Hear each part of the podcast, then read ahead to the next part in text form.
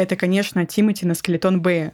Келли Слейтер за одну сессию сломал целых 3 доски. Никакая искусственная волна тебе не поможет подготовиться к ЧОПу. Такая прям настольная книга, идеальная для каждого серфера. Они построили вейвпул там, где серфинга не было в принципе. И мне просто жизненно необходимо людям об этом рассказать.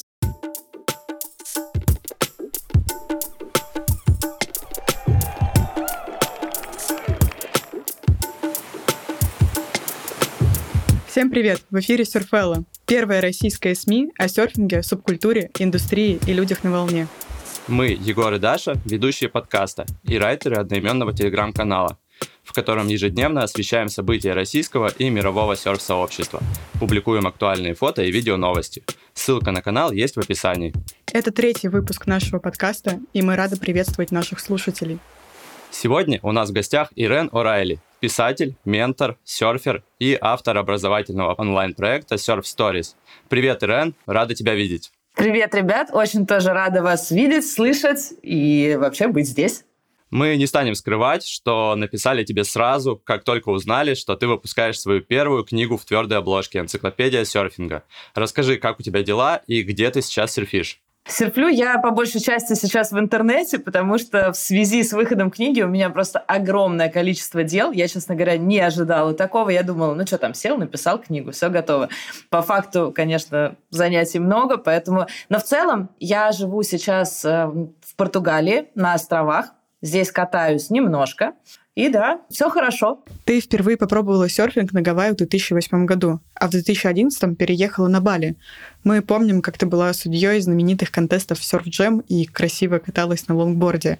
И вот, спустя 10 лет ты уехала в совершенно противоположном направлении. Расскажи про тот период жизни на индонезийском острове. Это были очень классные 10 лет. Достаточно странно говорить про них в прошедшем времени, но действительно, по ощущениям, я могу сказать, что этот этап закончился. И я бы привела такую метафору. Это был как университет, что ли. Когда я только приехала, да, я попробовала серфинг в 2008 году на Гавайях.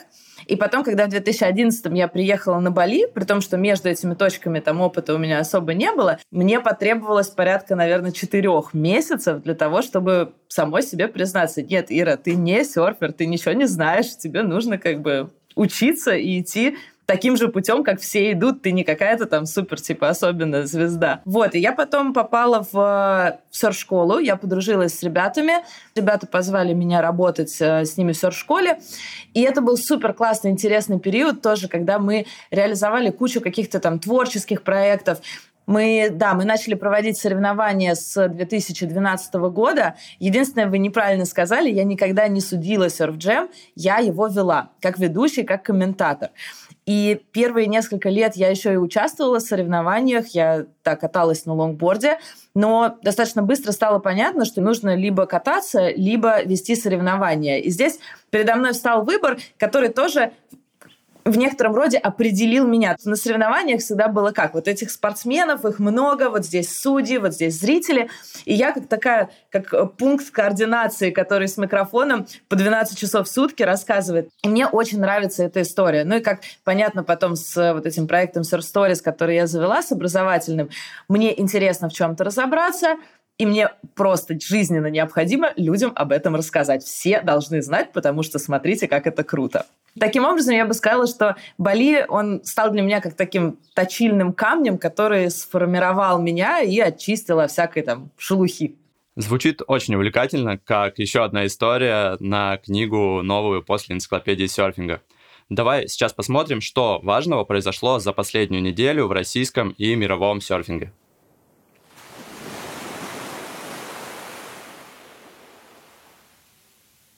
Самая громкая и обсуждаемая новость последних дней — это, конечно, Тимати на Скелетон Бэе, да еще и в какой компании: Келли Слейтер, Коа Смит, Ноа Бешен и даже Джейми О'Брайен. Правда, он был только в комментариях. 3,5 года спот Скелетон Бэй в Намибии спал. Серфовые журналы писали, что песчаную банку размыло, и волна вообще исчезла. И тут вдруг прогноз до 6 метров и сильнейшие штормы один за другими. Ирен, ты в книге описывала разные типы формирования волн. Можешь рассказать нашим слушателям про особенности Скелетон Бэй? Не поверите, но в книге у меня есть целая мини-глава конкретно про этот спот, потому что он один из моих любимых в мире. Не в том смысле, что я там люблю или когда-нибудь тешу себя грезами покататься, а в том смысле, что у него очень классная история. Этот спот открыли порядка 20 лет назад. Если мне не изменяет память, в 2003 году журнал Surfer Magazine проводил Google Earth Challenge. Они дали задание своим читателям посмотреть на Google Earth, знаете, вот эта планета, которую можно вращать, посмотреть на спутниковые снимки и прислать в редакцию фотографии потенциальных волн, которые еще неизвестны и не являются спотами. И, соответственно, победитель этого конкурса получал в качестве приза поездку с 2 просерферами и с съемочной командой на ту волну, которую он найдет. И вот какой-то нерд из Калифорнии, я, к сожалению, забыла его имя, но он прислал фотографию вот этого спота в Намибии. И ребятам для того, чтобы туда первый раз попасть, пришлось целую экспедицию устраивать, потому что на тот момент там не было вообще ничего. То есть это пустыня, там, возможно, что-то добывали где-то неподалеку, то есть они на вертолетах летели и обнаружили просто потрясающий спот. Конечно, там пришлось подождать и подгадать направление, но в итоге Скелетон Бэй – это волна, которая двигается вдоль берега, и на ней можно проехать порядка 2 километров, из которых почти все эти 2 километра в трубе. При должном навыке можно ехать все время под козырьком. И работает она, конечно, не всегда. Там нужно очень определенное узкое окно свеллов, и уже тогда предсказывали геологи, наверное, что эта волна не будет существовать вечно. Они ей давали порядка 20 лет жизни, ну а сейчас как раз 2023. То есть действительно сейчас то время, когда, скорее всего, этот сэндбанк куда-то денется. Поэтому очень здорово, что волна еще жива, и очень здорово, что еще можно наблюдать, как она красиво работает и как красиво в ней катаются все эти профики. А ты видела пост у Тимати? Если честно, вот мы впечатлились. Какие первые мысли пришли тебе в голову, глядя на фотки, которые запостил Тимур? Ну, я, если честно, отреагировала довольно спокойно. Сразу, как только эта новость опубликовалась, началось обсуждение, а реально ли он там? А смотрите, а вот на волне у него синяя доска, а на фотке с Келли Слейтером оранжевая доска. Я ничего против Тимати не имею. Ну, то есть, может быть, действительно, он туда съездил и прокатился, скорее всего. Но для меня это не является каким-то вау-вау, а вот то, что его репутация, да, и что под сомнение люди сразу ставят, для меня вот это показательно и интересно. Чтобы лучше описать кондицию на споте в эти дни, добавим немножко фактов. Келли Слейтер за одну сессию сломал целых 3 доски. Натан Флоренс совершил серф-марафон. Он преодолел в воде 32 мили, это больше 50 километров. А вот что говорит об этом сам Тимур. 4 года подряд я мониторил прогноз на берегу скелетов в Намибии, надеясь, что когда-нибудь увижу продолжительный длинный свелл, правильное направление и буду свободен от работы и обстоятельств, чтобы прыгнуть в самолет и успеть добраться. В моем телефоне уже как 2 года контакт главного местного, но мы не знакомы.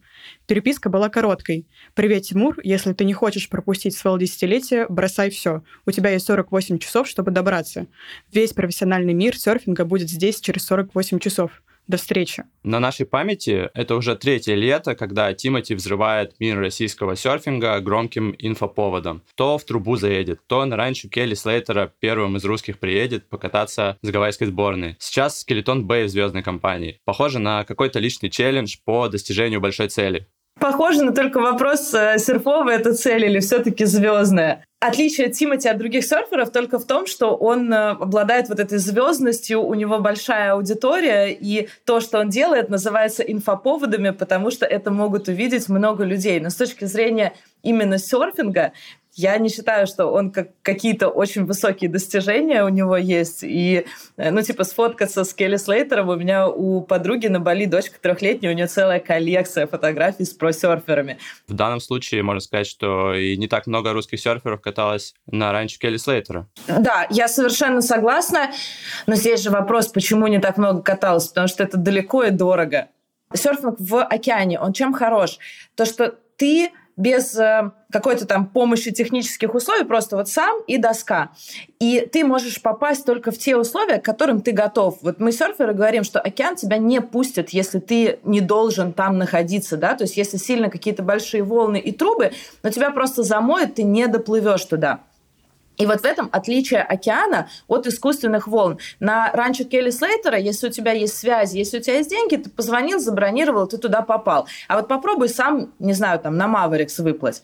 Вот это было бы другое. В этом плане Скелетон Бэй в Намибии, да, возможно, это показатель, и по сравнению с ранчо Келли Слейтера, тут я должна сказать, ну окей, Тимати молодец, если ты действительно туда выплыл и действительно там покатался, никто с тебя не требует каких-то супер трюков, но в целом волну поймал, уже большой молодец, потому что спот действительно сложный. Лично мне было удивительным увидеть Тимура в гидрокостюме, когда он предпочитает теплый тропический серфинг. Температура воды в Намибии чуть больше 10 градусов. Это, кстати, тоже удивительная особенность африканского спота. Ну да, а звездная компания из толпы жадных до волн профессионалов со стажем по 20 лет – это тоже не самая простая и комфортная обстановка.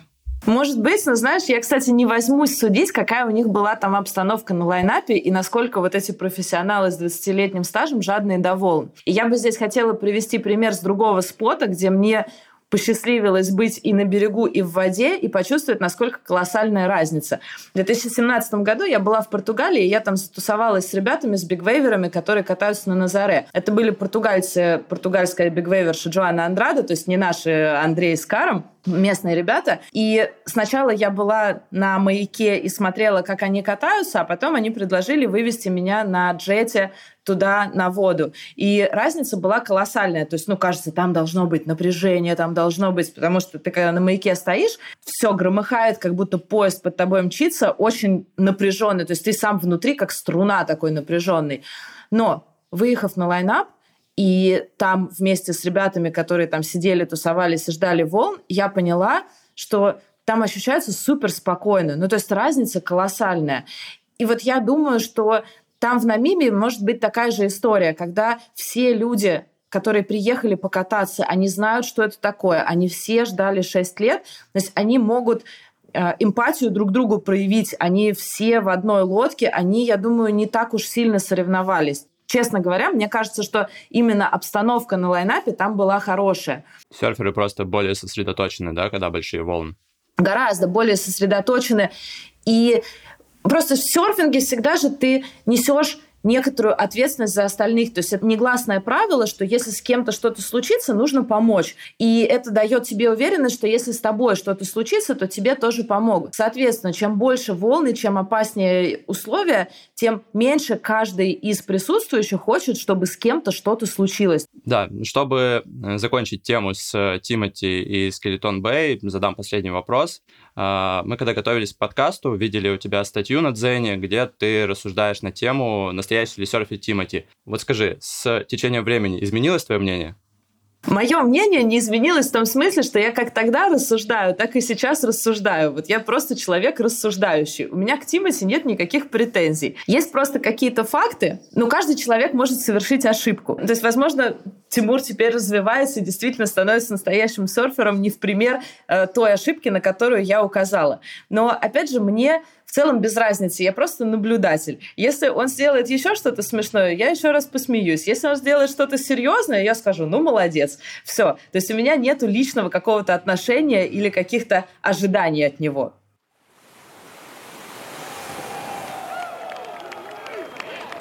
Первые серферы из России покатались на волне Wave Garden в Южной Корее. Об этом рассказал на своей странице Дмитрий Забула. Дмитрий уже катался на волне в Швейцарии и в этот раз тоже поделился впечатлениями. В Корее волна в 1,5 раза длиннее, чем в Швейцарии, и там достаточно места и времени для качественного проезда. Для короткой доски есть 2 уровня. Один проще, второй круче. Секцию с трубой не включали, но теоретически она там тоже есть. В прошлом выпуске с Сергеем Роем мы обсуждали возможности для российских спортсменов участвовать в мировых соревнованиях, чтобы повышать свой уровень катания. И затронули тему создания альтернативных азиатских лиг по серфингу. Конечно, бассейн в Корее – это феномен и уникальный кейс. По факту они построили вейвпул там, где серфинга не было в принципе. И за 2 года в Корее появилось огромное множество любителей серфинга, а прошлым летом там даже организовали свою собственную лигу с 7 этапами соревнований. Ирен, что ты думаешь насчет такой альтернативы? И стоит ли российским спортсменам смотреть на опыт азиатских коллег? Я думаю, во-первых, почему вы назвали это феноменом и уникальным кейсом? Потому что, например, та же волна Швейцарии, она тоже построена там, где серфинга никогда не было и нет. Швейцарских серферов, наверное, изначально было побольше, чем корейских, ввиду того, что Швейцария более богатая страна, соответственно, больше людей путешествует и выезжает за границу. Но, кстати сказать, живя на Бали, я помню очень много корейцев тоже было, корейских серферов. То есть ребята в целом выезжают, тоже катаются. Точно так же, как там, не знаю, в 2010-х годах еще было мало известно про серфинг в России. Даже сами русские не очень-то знали, что у нас там столько морей и океанов, но зато пачками выезжали покататься куда-нибудь на Бали. Вот то же самое с корейскими серферами. Если говорить про стоит ли российским спортсменам смотреть на опыт азиатских, здесь вопрос в том, какая цель. Можно сделать лигу и можно проводить соревнования на искусственной волне, но это будут соревнования на искусственной волне. А как вы, может быть, помните и слышали, что у нас ближайшая Олимпиада будет происходить на ЧОПу. И как бы никакая искусственная волна тебе не поможет подготовиться к ЧОПу. Вообще, в целом, мне кажется, ни одна и океаническая волна не поможет к ней подготовиться, потому что это такая уникальная... ЧОП — уникальная волна с такой системой движения воды, что по факту волна рушится ниже уровня моря, то есть почти на голый риф. Конечно, там разные бывают условия, она бывает поменьше, но в целом она очень такая, очень сложная.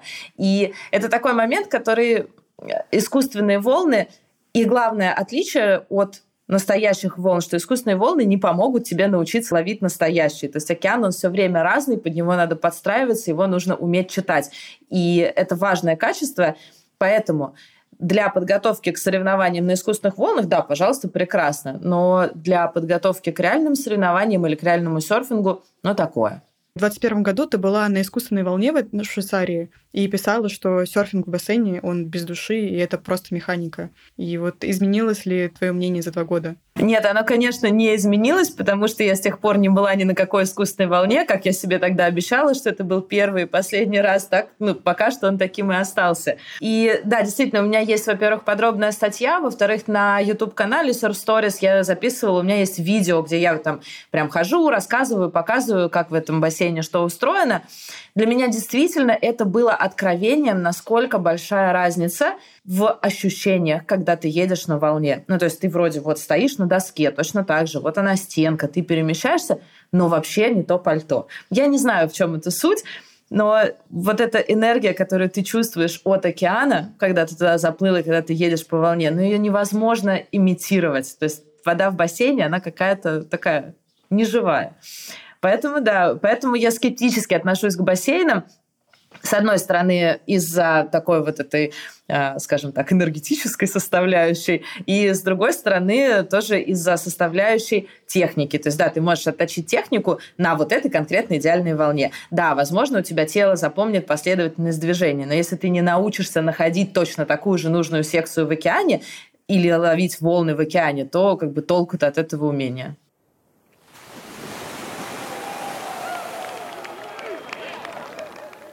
Следующая важная новость недели.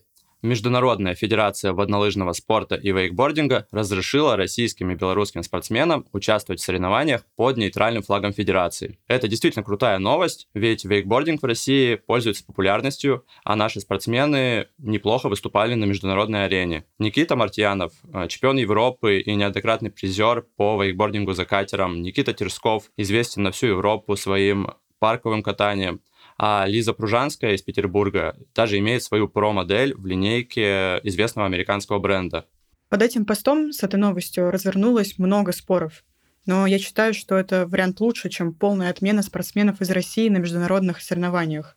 Ирен, а как тебе вся эта история с выступлениями под нейтральным флагом нашей сборной? Я согласна, что гораздо лучше, чем полная отмена. И вообще я очень за. Я считаю, что спортсменам нужно участвовать в соревнованиях. В целом, мне кажется, что спорт — это в первую очередь про достижение лично человека, а не про какие-то там нации, команды и прочее. Наверняка много раз слышали, что вот спорт вне политики, спорт должен объединять, но по факту спорт вот этого высокого уровня, который у нас сейчас есть, все эти чемпионаты мира, Олимпиады, они на самом деле разъединяют, потому что люди противопоставляются. Вот мы из этой команды, а вы из этой команды. Вот вам можно участвовать, а вам нельзя участвовать. И на уровне людей это на самом деле разъединяет, хотя должно быть наоборот. Для меня то, что спорт должен объединять, должно выражаться скорее в том, что спортсмены не судят друг друга и не относятся друг к другу ни по цвету кожи, ни по тому, какой паспорт есть, а исключительно по личным достижениям.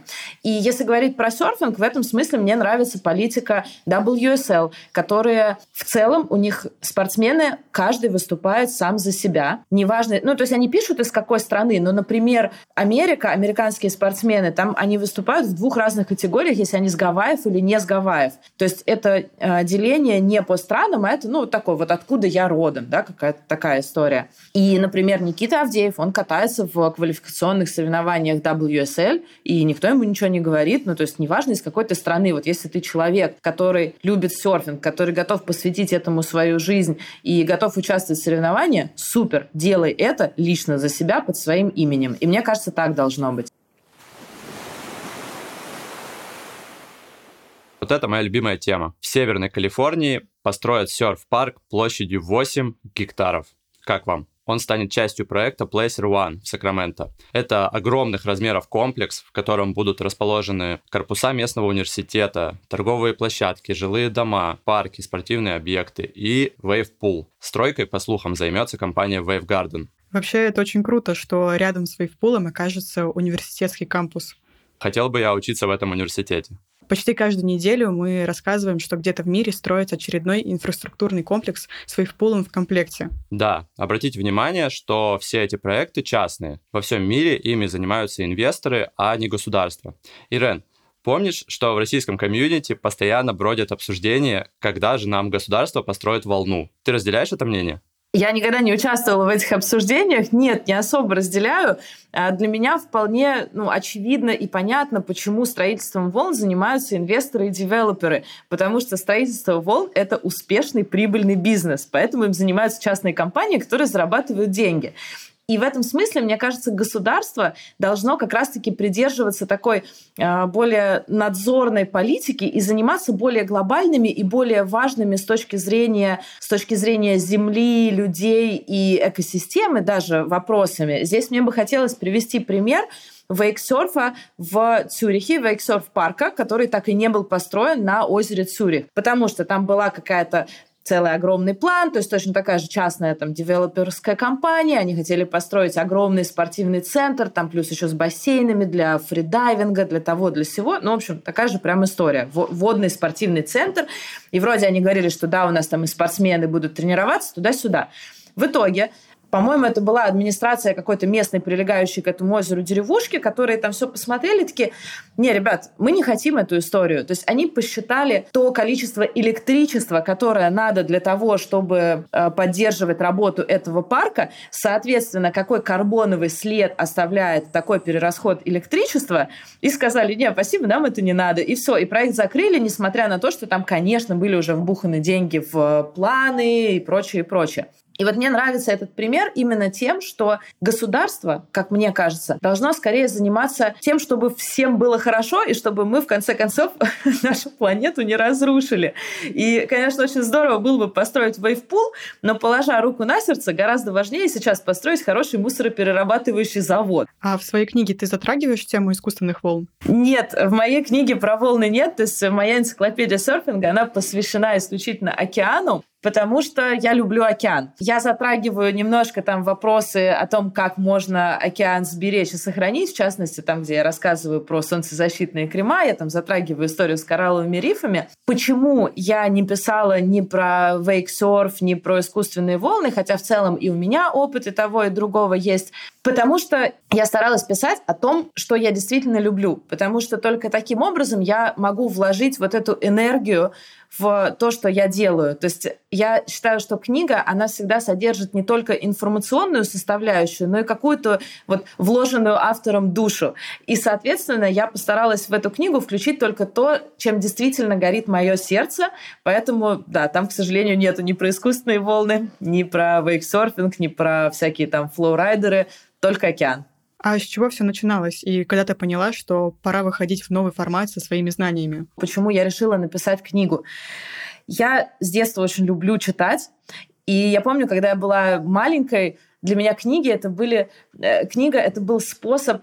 Ну, не то чтобы убежать от реальности, у меня была прекрасная реальность, но это был способ путешествовать, что-то открыть для себя, какие-то неизведанные горизонты, отправиться там на корабле в путешествие к тропическим островам вместе с китами. Ну, то есть вот что-то такое. И благодаря тому, что я так любила книги, у меня, наверное, сформировалось внутри ощущение, что книга — это вообще самый ценный предмет, который человек может создать. Вот это такая квинтэссенция труда, вот что-то такое самое особенное. И поэтому, естественно, когда я завела сайт со статьями, что самое классное я могу из этого сделать? Ну, конечно, написать книгу. Ну и, собственно, это заняло достаточно много времени. Мне пришлось, сколько-то лет, не знаю, дорасти до этого, но мечта написать книгу у меня была практически с самого начала, как я завела образовательный проект. Я читал описание твоей книги на Surf Stories. Там объясняются физические процессы, которые происходят в океане. Откуда берутся волны, что такое swell, почему в сутках 2 прилива и отлива, и как это влияет на серфинг. Подробно разбираются типы досок. Как форма серфборда влияет на катание, какую доску выбрать. Что еще интересного есть в энциклопедии? Ну вот это все уже очень много интересного, но, конечно, этим не ограничивается. Во-первых, я хотела бы добавить про физику, которую я объясняю. Я очень хочу, чтобы люди не пугались тому, что... То есть у меня во всей книге есть 2 формулы. Причем 2 эти формулы, они так, чисто для красоты добавлены, они не сильно там влияют ни на что. В целом вся эта физика объяснена супер простыми словами. Я сама нарисовала порядка 250 иллюстраций. И я нарисовала иллюстрации как одновременно серфер и физик. Я магистр физики и математики, я физтех закончила в свое время. И самое главное, что я умею очень простыми словами на пальцах, на бытовых примерах объяснить достаточно сложные вещи. А физика, она такая, ты ее вот один раз понял, и все, тебе не нужно повторять, чтобы запомнить, просто нужно один раз понять. Все равно, как сказать, что Земля вращается вокруг Солнца. Вот я старалась физику серфинга объяснить таким простым, понятным способом. Кроме того, я добавила туда немного и истории, и культуры катания, то есть я рассказываю чуть-чуть про то, как было на Древних Гавайях, привожу примеры каких-то легенд, рассказываю про культуру серфинга, как она сформировалась, про различия между шортбордом и лонгбордом. Даю какие-то советы и лайфхаки, как можно... Я понимаю, что не все серферы живут у океана. Я сама тоже бывала часто где-то далеко от океана, поэтому у меня скопились всякие истории о том, как поддержать форму, как поддержать мотивацию, как правильно... делать какие-то упражнения, составить серф-ориентированную тренировку. Есть советы о том, как упаковать доску, например, для того, чтобы лететь куда-то. Есть советы как раз по выбору гидрокостюмов. Достаточно подробный гид, где я рассказываю прям все детали, где он должен жать, а где должен быть свободный, а где какая полосочка. Вот, то есть очень так детально разобрано много всего.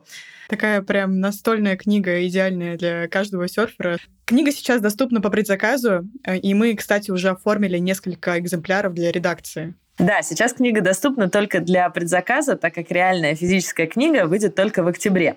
Тем, кто оформит предзаказ, придется чуть-чуть подождать, но зато мы дали самую хорошую цену, примерно на 20% ниже, чем после выхода книги. Для публикации я объединилась с клубом серфинга Surfway, и ребята взяли на себя все организационные вопросы. Поэтому тем, кто находится в России и тем более в Москве, будет вообще суперудобно.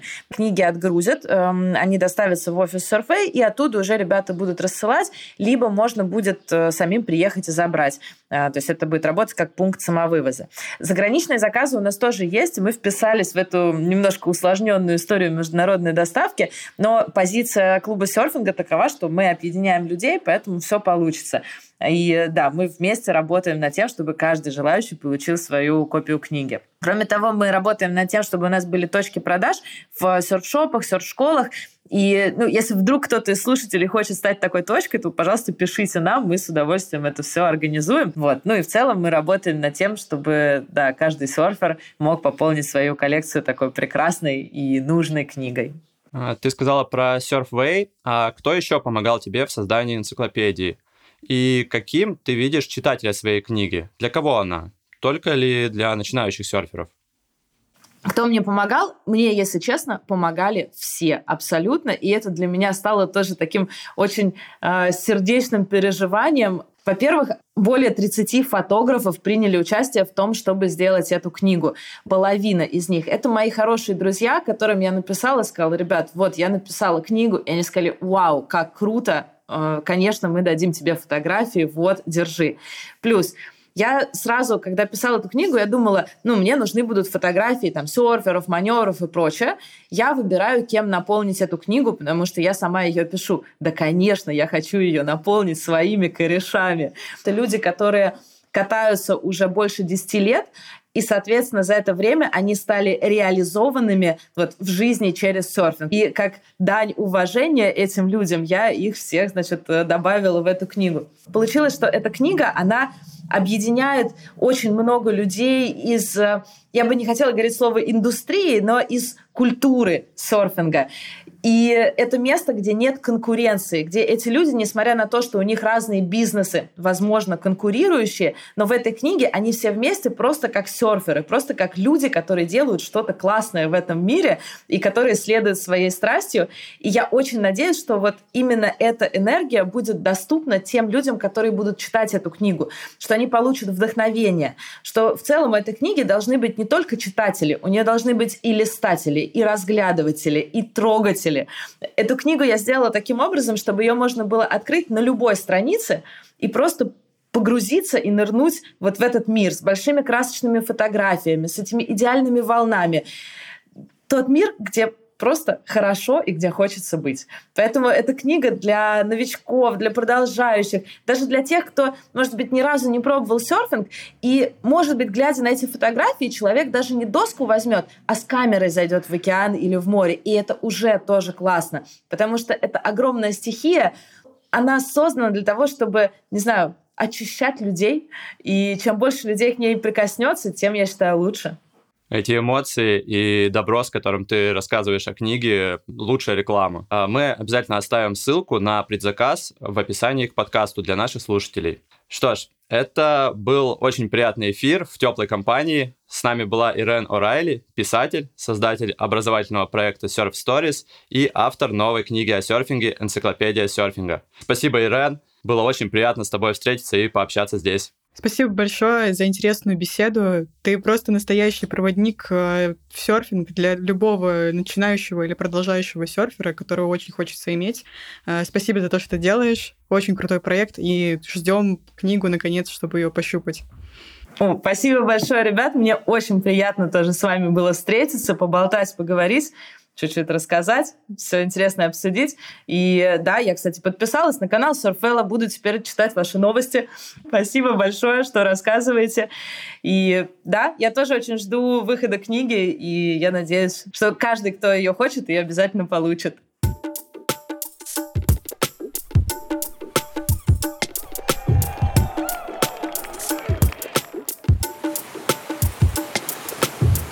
С вами был подкаст Серфелла.